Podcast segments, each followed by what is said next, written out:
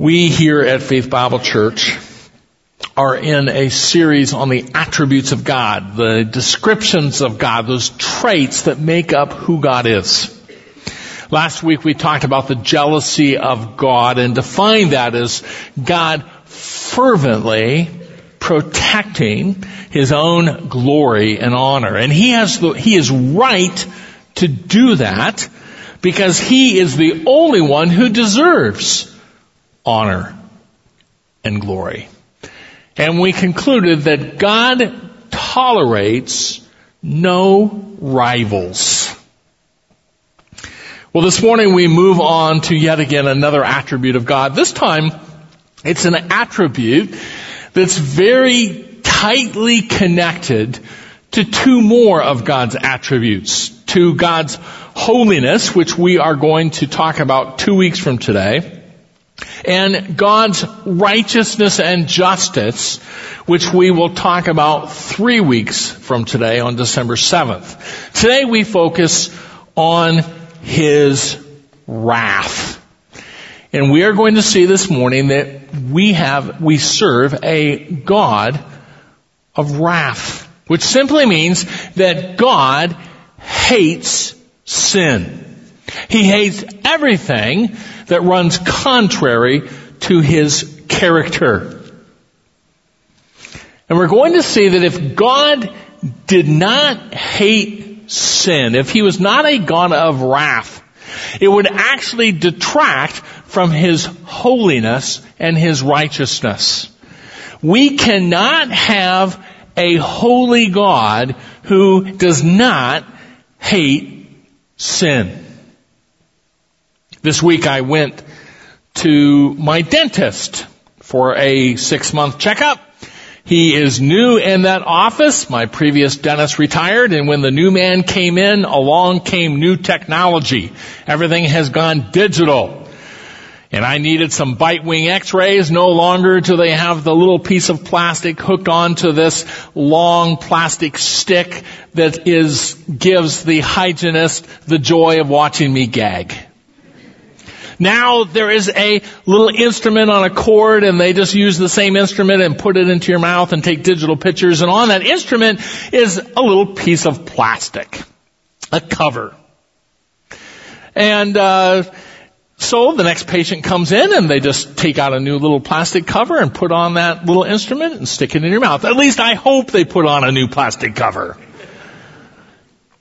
Wouldn't it be gross if I, I came in and I noticed the previous patient's biological byproducts still on that plastic. And, and I said to the lady, the hygienist, why aren't you giving me a new little cover on this little digital x-ray deal? And she said, well, the guy that was in the chair before you has relatively good oral care. He, for a guy, he takes pretty good care of his teeth and, you know, it's, it's pretty clean. To which I would say, no! Uh, pretty clean isn't good enough, but she said, oh, you don't understand. He's, he, he does a pretty good job. I, I think it's okay and plus it saves me time having to switch out the cover and it saves the dentist money, so I think you can live with it. To which I would get up and leave. You see, I demand absolute cleanliness. And aren't we glad that we have a God that demands the same thing? That we have a God who does not tolerate sin. Because if he was just neutral towards sin, or if he actually was accepting of sin, he would not be a holy God and he would not be a right judge. So we're going to see this morning that God's holiness and God's righteousness, His justice, demands that He be a God of wrath. And for God to be a God of wrath simply means that God hates sin. So to look at that this morning, I invite you to turn in your Bibles, first of all, to Exodus chapter 32. We looked at this passage last week, a little different section of it, but it's that passage where Moses is up on Mount Sinai receiving the law from God. In fact, Moses is going to come down the hill, come down the mount, carrying these two pieces of stone upon which the Ten Commandments are inscribed. We pick it up in Exodus chapter 32 verse 7 because God's going to tell Moses he's got to get back to the camp of Israel immediately because they've fallen into sin. Then the Lord spoke to Moses, Go down at once, for your people whom you brought up from the land of Egypt have corrupted themselves. They've quickly turned aside from the way which I commanded them. They've made for themselves a molten calf and have worshipped it and have sacrificed to it and said, This is your God, O Israel, who brought you up from the land of Egypt. The Lord said to Moses, I have seen this people and behold, they are an obstinate people. Now let me alone that my anger may burn against them, that I may destroy them, and I will make of you a great nation. God hates sin. And here he tells Moses, step aside, I'm going to destroy this people. Now, that's actually an invitation on God's part to Moses for Moses to take the opportunity to intercede on behalf of Israel. Normally God wouldn't say, now Moses let me alone so I can do this. Notice that God hates sin so much that he's washing his hands from his people. If you go back to verse 7, notice it says, go down at once for your people whom you brought up from the land of Egypt have corrupted themselves. Notice down in verse 9 it says, Then the Lord said to Moses, I have seen this people, not my people, this people. And behold, they are an obstinate people. God hates sin. And He's prepared to pour out His wrath on the nation of Israel. And yet, as Moses intercedes on behalf of the people, God relents in his patience. Turn with me over to the New Testament, to the Gospel of John. The Gospel of John, chapter 3. John, chapter 3. In John chapter 3, we find John the Baptist talking. And John the Baptist is relaying to his audience that he is, needs to decline and Jesus needs to become the preeminent one because he is the preeminent one. He's the preeminent one over all of creation. He is God's son. In fact, in verses 32 through 34, John the Baptist explains that when Jesus speaks, he's actually speaking the words of God.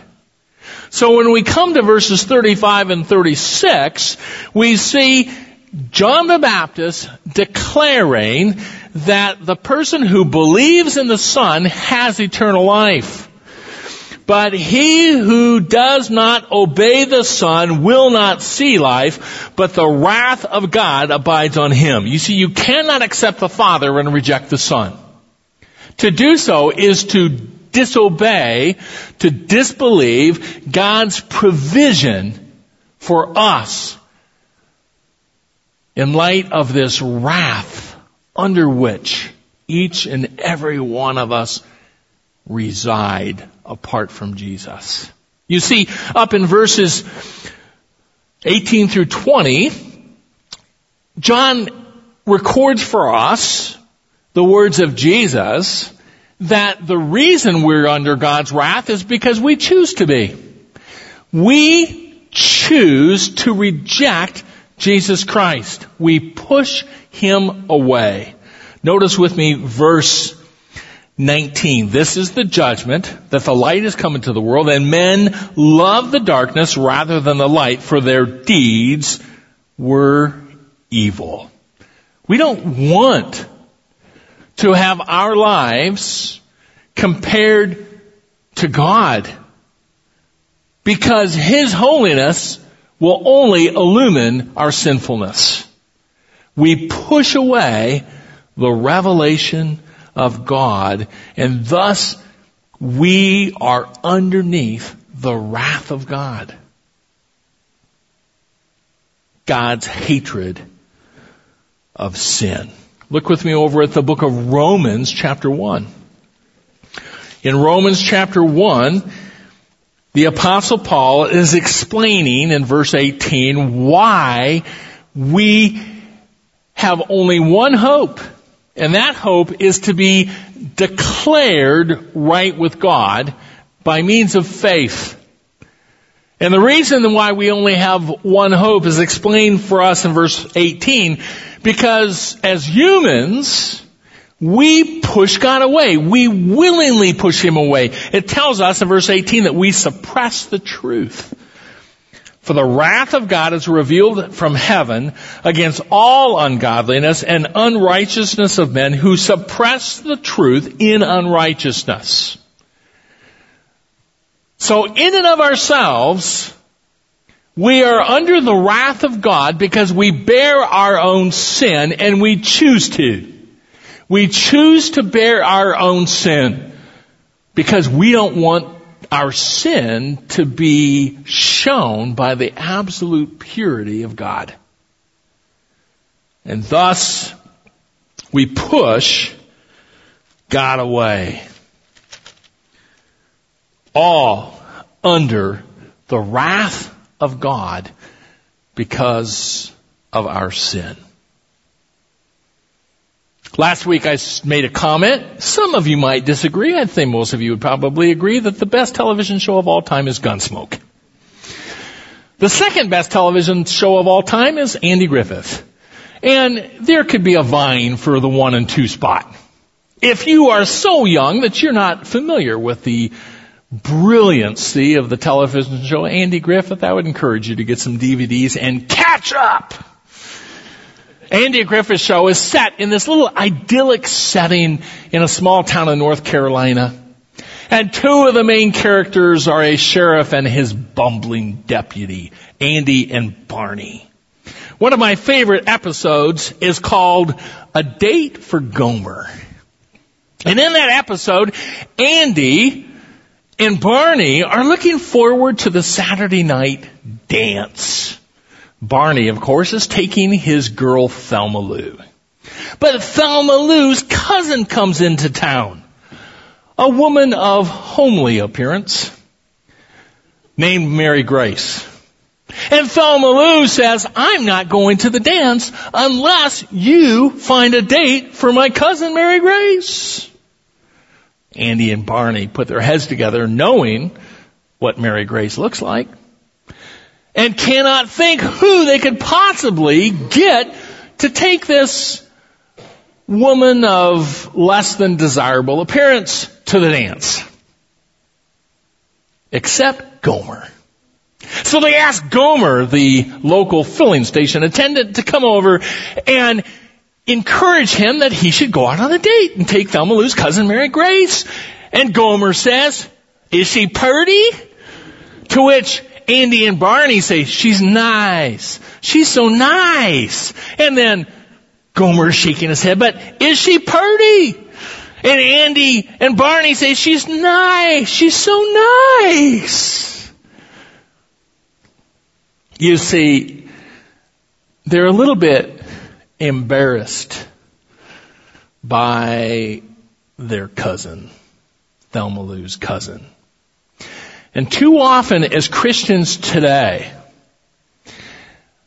we consider the wrath of God to be a cousin of Christianity that's really kind of embarrassing.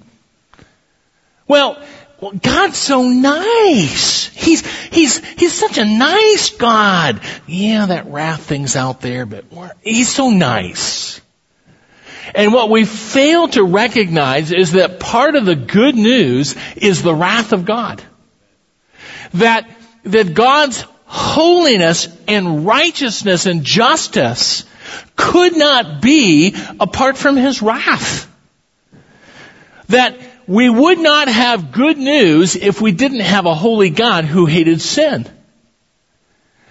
As a Christian, you and I should not consider the wrath of God to be the homely cousin of Christianity. It's central. God's wrath is central to He is, to who He is in His character. Apart from His wrath, we would not have a holy God. We see in John 3 that the person who does not believe in Jesus Christ is being disobedient because they're rejecting God's provision for people. Sin is not paid. Thus we're under wrath. We see in Romans 1:18 that the reason that men and women and boys and girls are under the wrath of God is because men and women and boys and girls suppress the truth of God. We push him away. Without wrath, without God's hatred of sin, he would not be a holy God. He would not be a right judge. Turn with me over to the book of Ephesians chapter 2. As we come to Ephesians 2, we're going to see some verses here that actually contain some very encouraging news for us for those of us who are Christians, for those of us who are trusting in the person of Jesus Christ, that He is God, that He died for me, for you, and rose again from the dead, proving that He's God. Because for the Christian, Christians will not face God's coming wrath. We won't. Every man and woman and boy and girl who have put their trust in the person of Jesus Christ will never face the wrath of God. In Ephesians chapter 2, verse 3, the apostle Paul describes us apart from Christ this way.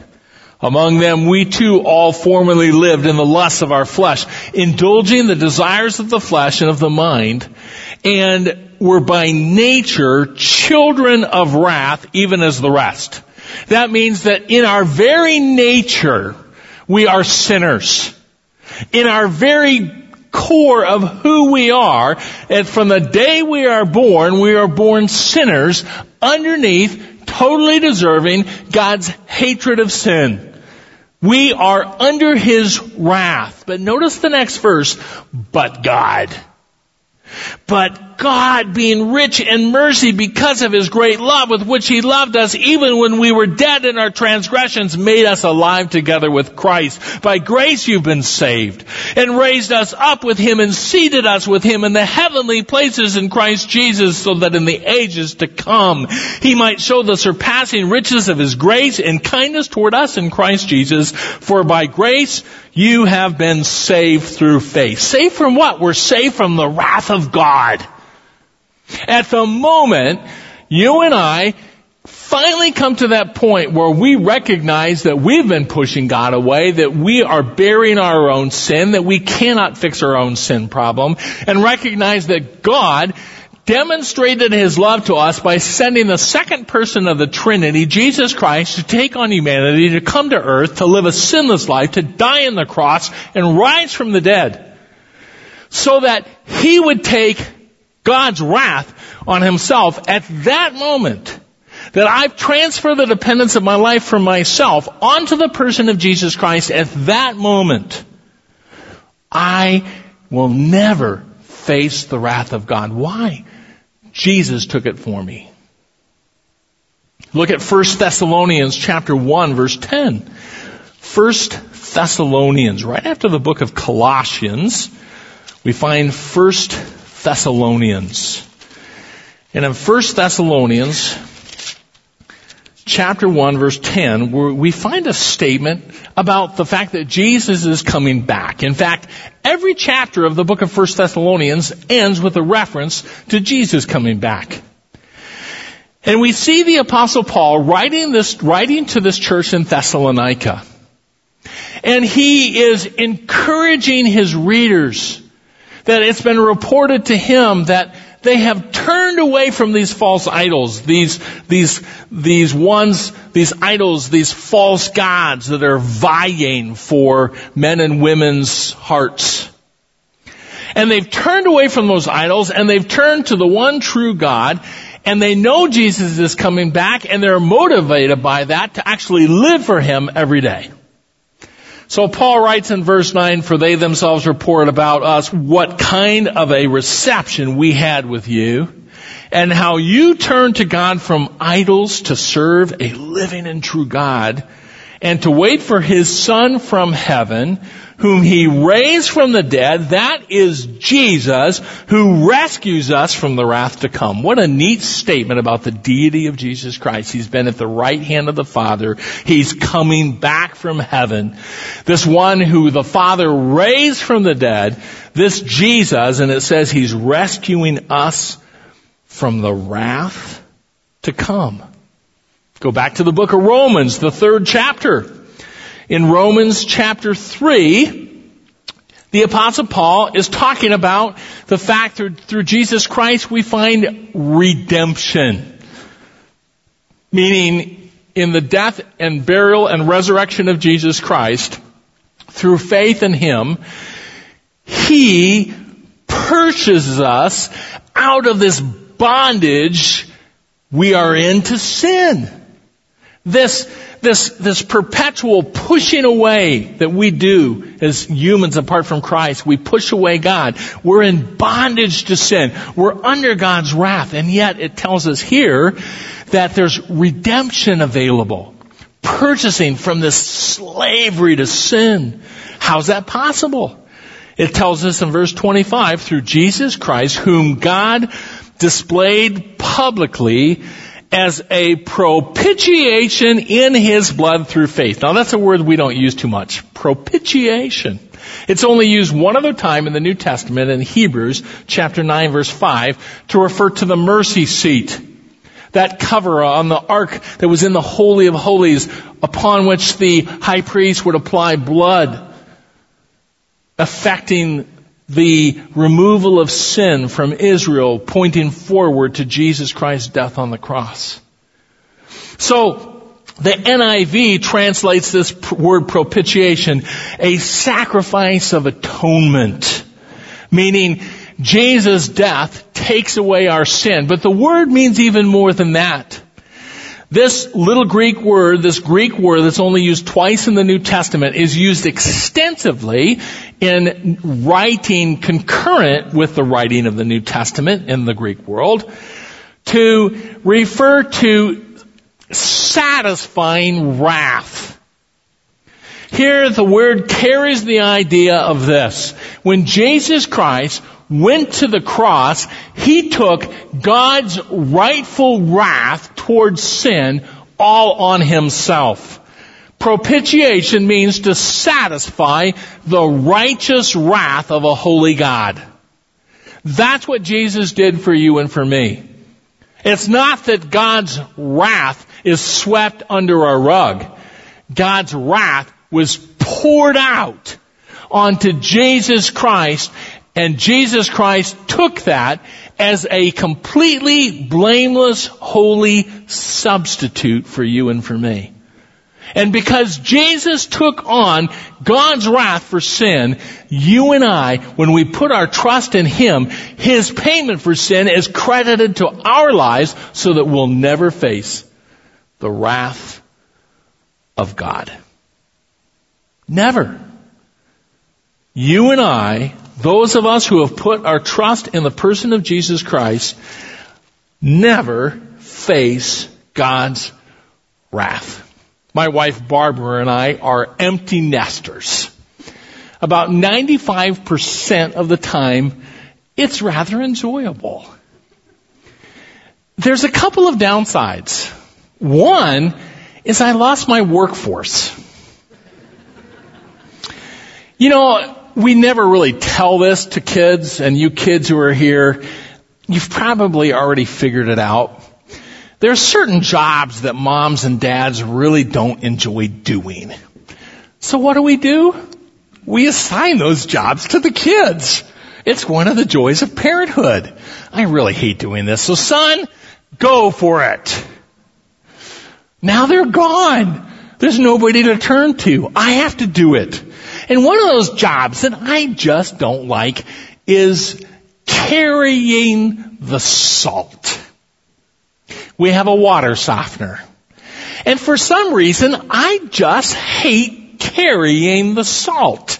I usually get six bags and I usually buy 40 pound bags. This time I bought 50 pound bags. We have to take them from the trunk of the car, through the garage, into the kitchen, around the corner, down stairs to the lower level, back into our mechanical room. I have to carry these bags, and I always carry two because that would mean 12 trips. So we gotta be economical with our time and efforts. So I've got 100 pounds and I'm in my mechanical room kind of walking sideways because there's some shelves here and a row of chairs here for a small group. And so I'm walking between the shelves and the chairs to try to get back to the very back corner of my mechanical room by the water softener. And these last bags I bought, they're not ergonomically designed. They're cutting into my hands and it hurts. So here I am dreading carrying this salt. I think maybe I should just put it off. Barbara, are the boys coming by anytime soon? No, I don't think they are. Well, maybe I should just take down two bags tonight and leave the rest. No, I'm just gonna get it over with. So, in not the greatest mood, I take the first two through the garage, through the kitchen, down the steps, through the landing, down more steps, into the lower level, open the mechanical room door, drop one, pick it back up, take it through the shelves, through the chairs, through the maze, down. Go get two more. Same deal. Go get two more. Same deal. I'm finally down, drop on it. Oh, that feels so good to have that done. That weight is finally off. Oh, to have that, that, just that weight off of me feels so good. You know what one of the greatest joys of the Christian life is? Having the weight of not knowing if I will face the wrath of God or not off of me. I, from the day that I put my trust in Jesus, have never again feared what's going to happen to me when I die.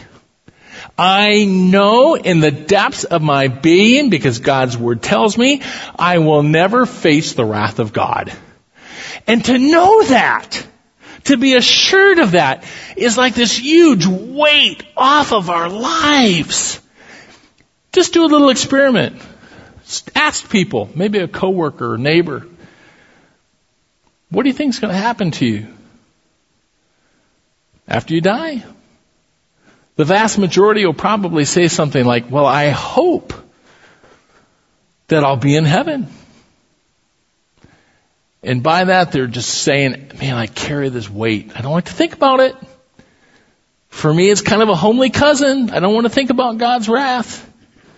But I carry it all the time. What a freeing thing to know that through Jesus Christ taking God's wrath upon himself for me and my putting my trust in him, that payment for my sin is credited to my account and I don't have to bear that weight anymore of not knowing if I'm going to face God, God's wrath or not. It's off. What a joy. Now let's not be mistaken.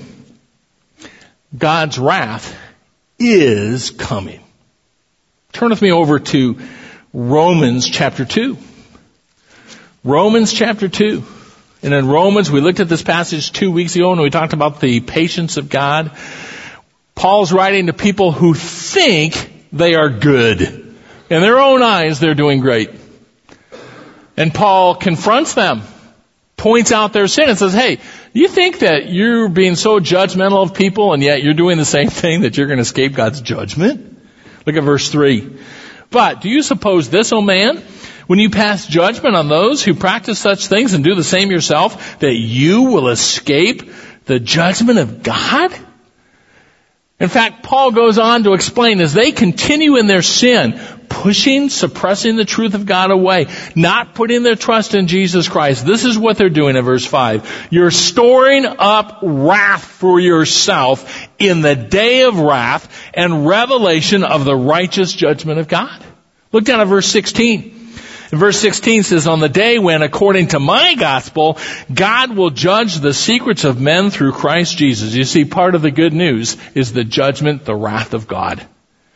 It's sure. If it wasn't sure, God would not be holy and he would not be a right judge. It's going to come. Peter assures us of that in 2 Peter. Second Peter chapter 3 verses 9 and 10. Second Peter chapter 3 verses 9 and 10. He's writing to Christians who are being attacked by false teachers and these false teachers are saying, ah, Jesus said he's coming back. He hasn't come back. He's not coming back. There's not going to be any judgment. And Peter in verse 9, as we looked at last two weeks ago, said, hey, don't count God's slowness as meaning that he's not going to come as judge. His slowness is a result of his patience that he desires more and more men and women to turn to Jesus to repent. But be sure of this, verse 10, the day of the Lord will come like a thief in which the heavens will pass away with a roar and the elements will be destroyed with intense heat and the earth and its works will be burned up. That phrase, day of the Lord, is just talking about the end times. Here at Faith Bible Church, we would say the day of the Lord encompasses all the time from the point that the church is resurrected to be with Jesus, and then the tribulation, the millennial kingdom, and at the end of the millennial kingdom, that period of time, this whole period of time is the day of the Lord, which culminates in a judgment of all those who have rejected Jesus Christ and rejected God's promises, and they will be cast into hell forever. And those who have believed those who have put their trust in Jesus will forever and ever be under the reign of Christ in a recreated heaven and earth. Judgment is sure.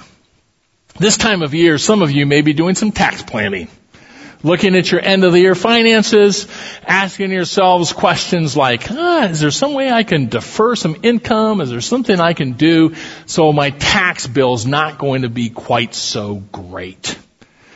I pay quarterly tax payments as a pastor. It's one thing if you know that every paycheck is a lot less because taxes are being withdrawn. Try every quarter having to take out your checkbook and write out a check to the IRS and write out a check to the state of Iowa and actually having to fill in those numbers and think about, you know what I could be buying with this right now? It's so painful. I have a pastor, I know a pastor who decided, you know, I don't like doing this, I'm just gonna stop. And he did. He just thought, I'm not gonna pay these anymore. I don't most likely it's gonna be okay. They, they won't notice. Guess what? It wasn't okay. They did notice. And you know, I think some people just kind of go through life not really wanting to think about the wrath of God, thinking it's gonna, it's gonna be okay. It's not. People push God away. They suppress the truth. And because of that, people bear their own sin. And God would not be a holy and right God unless He deals with that sin, punishes that sin. But He's also a God of love. And that's why He sent His one and only Son to be a propitiation for us, to take and satisfy that right wrath of God by taking our punishment on himself and then rising from the dead proving that he's God. If you're here today and you don't know if you're going to face God's wrath or not, I would encourage you immediately after the service. We have a prayer room in the back. One of our elders will be back there. Please go back there and just say, hey, can you talk with me a little bit about this? How can I know that I'm not going to face God's wrath? And he'd be happy to give you some material you can look up in your own Bible and read about what we've been talking about this morning. That we can know for sure that we'll never face the wrath of God. Or you may be here thinking, that's great and I know I'm not going to face God's wrath. How much more should that be spurring us on to share this good news about what Jesus has done for us. And you know what? God's wrath is not a homely cousin. It's okay to talk about it. It's also okay to talk about how good it feels to finally have that weight of not knowing off of our lives and to be able just to rejoice knowing that I, that you, that all of us who are trusting in Jesus Christ will never face the wrath of God. Father, I thank you that you are a holy God, a right, just God, and in your holiness, you are a God of wrath. And if we really look at that, we see that as actually central to the good news.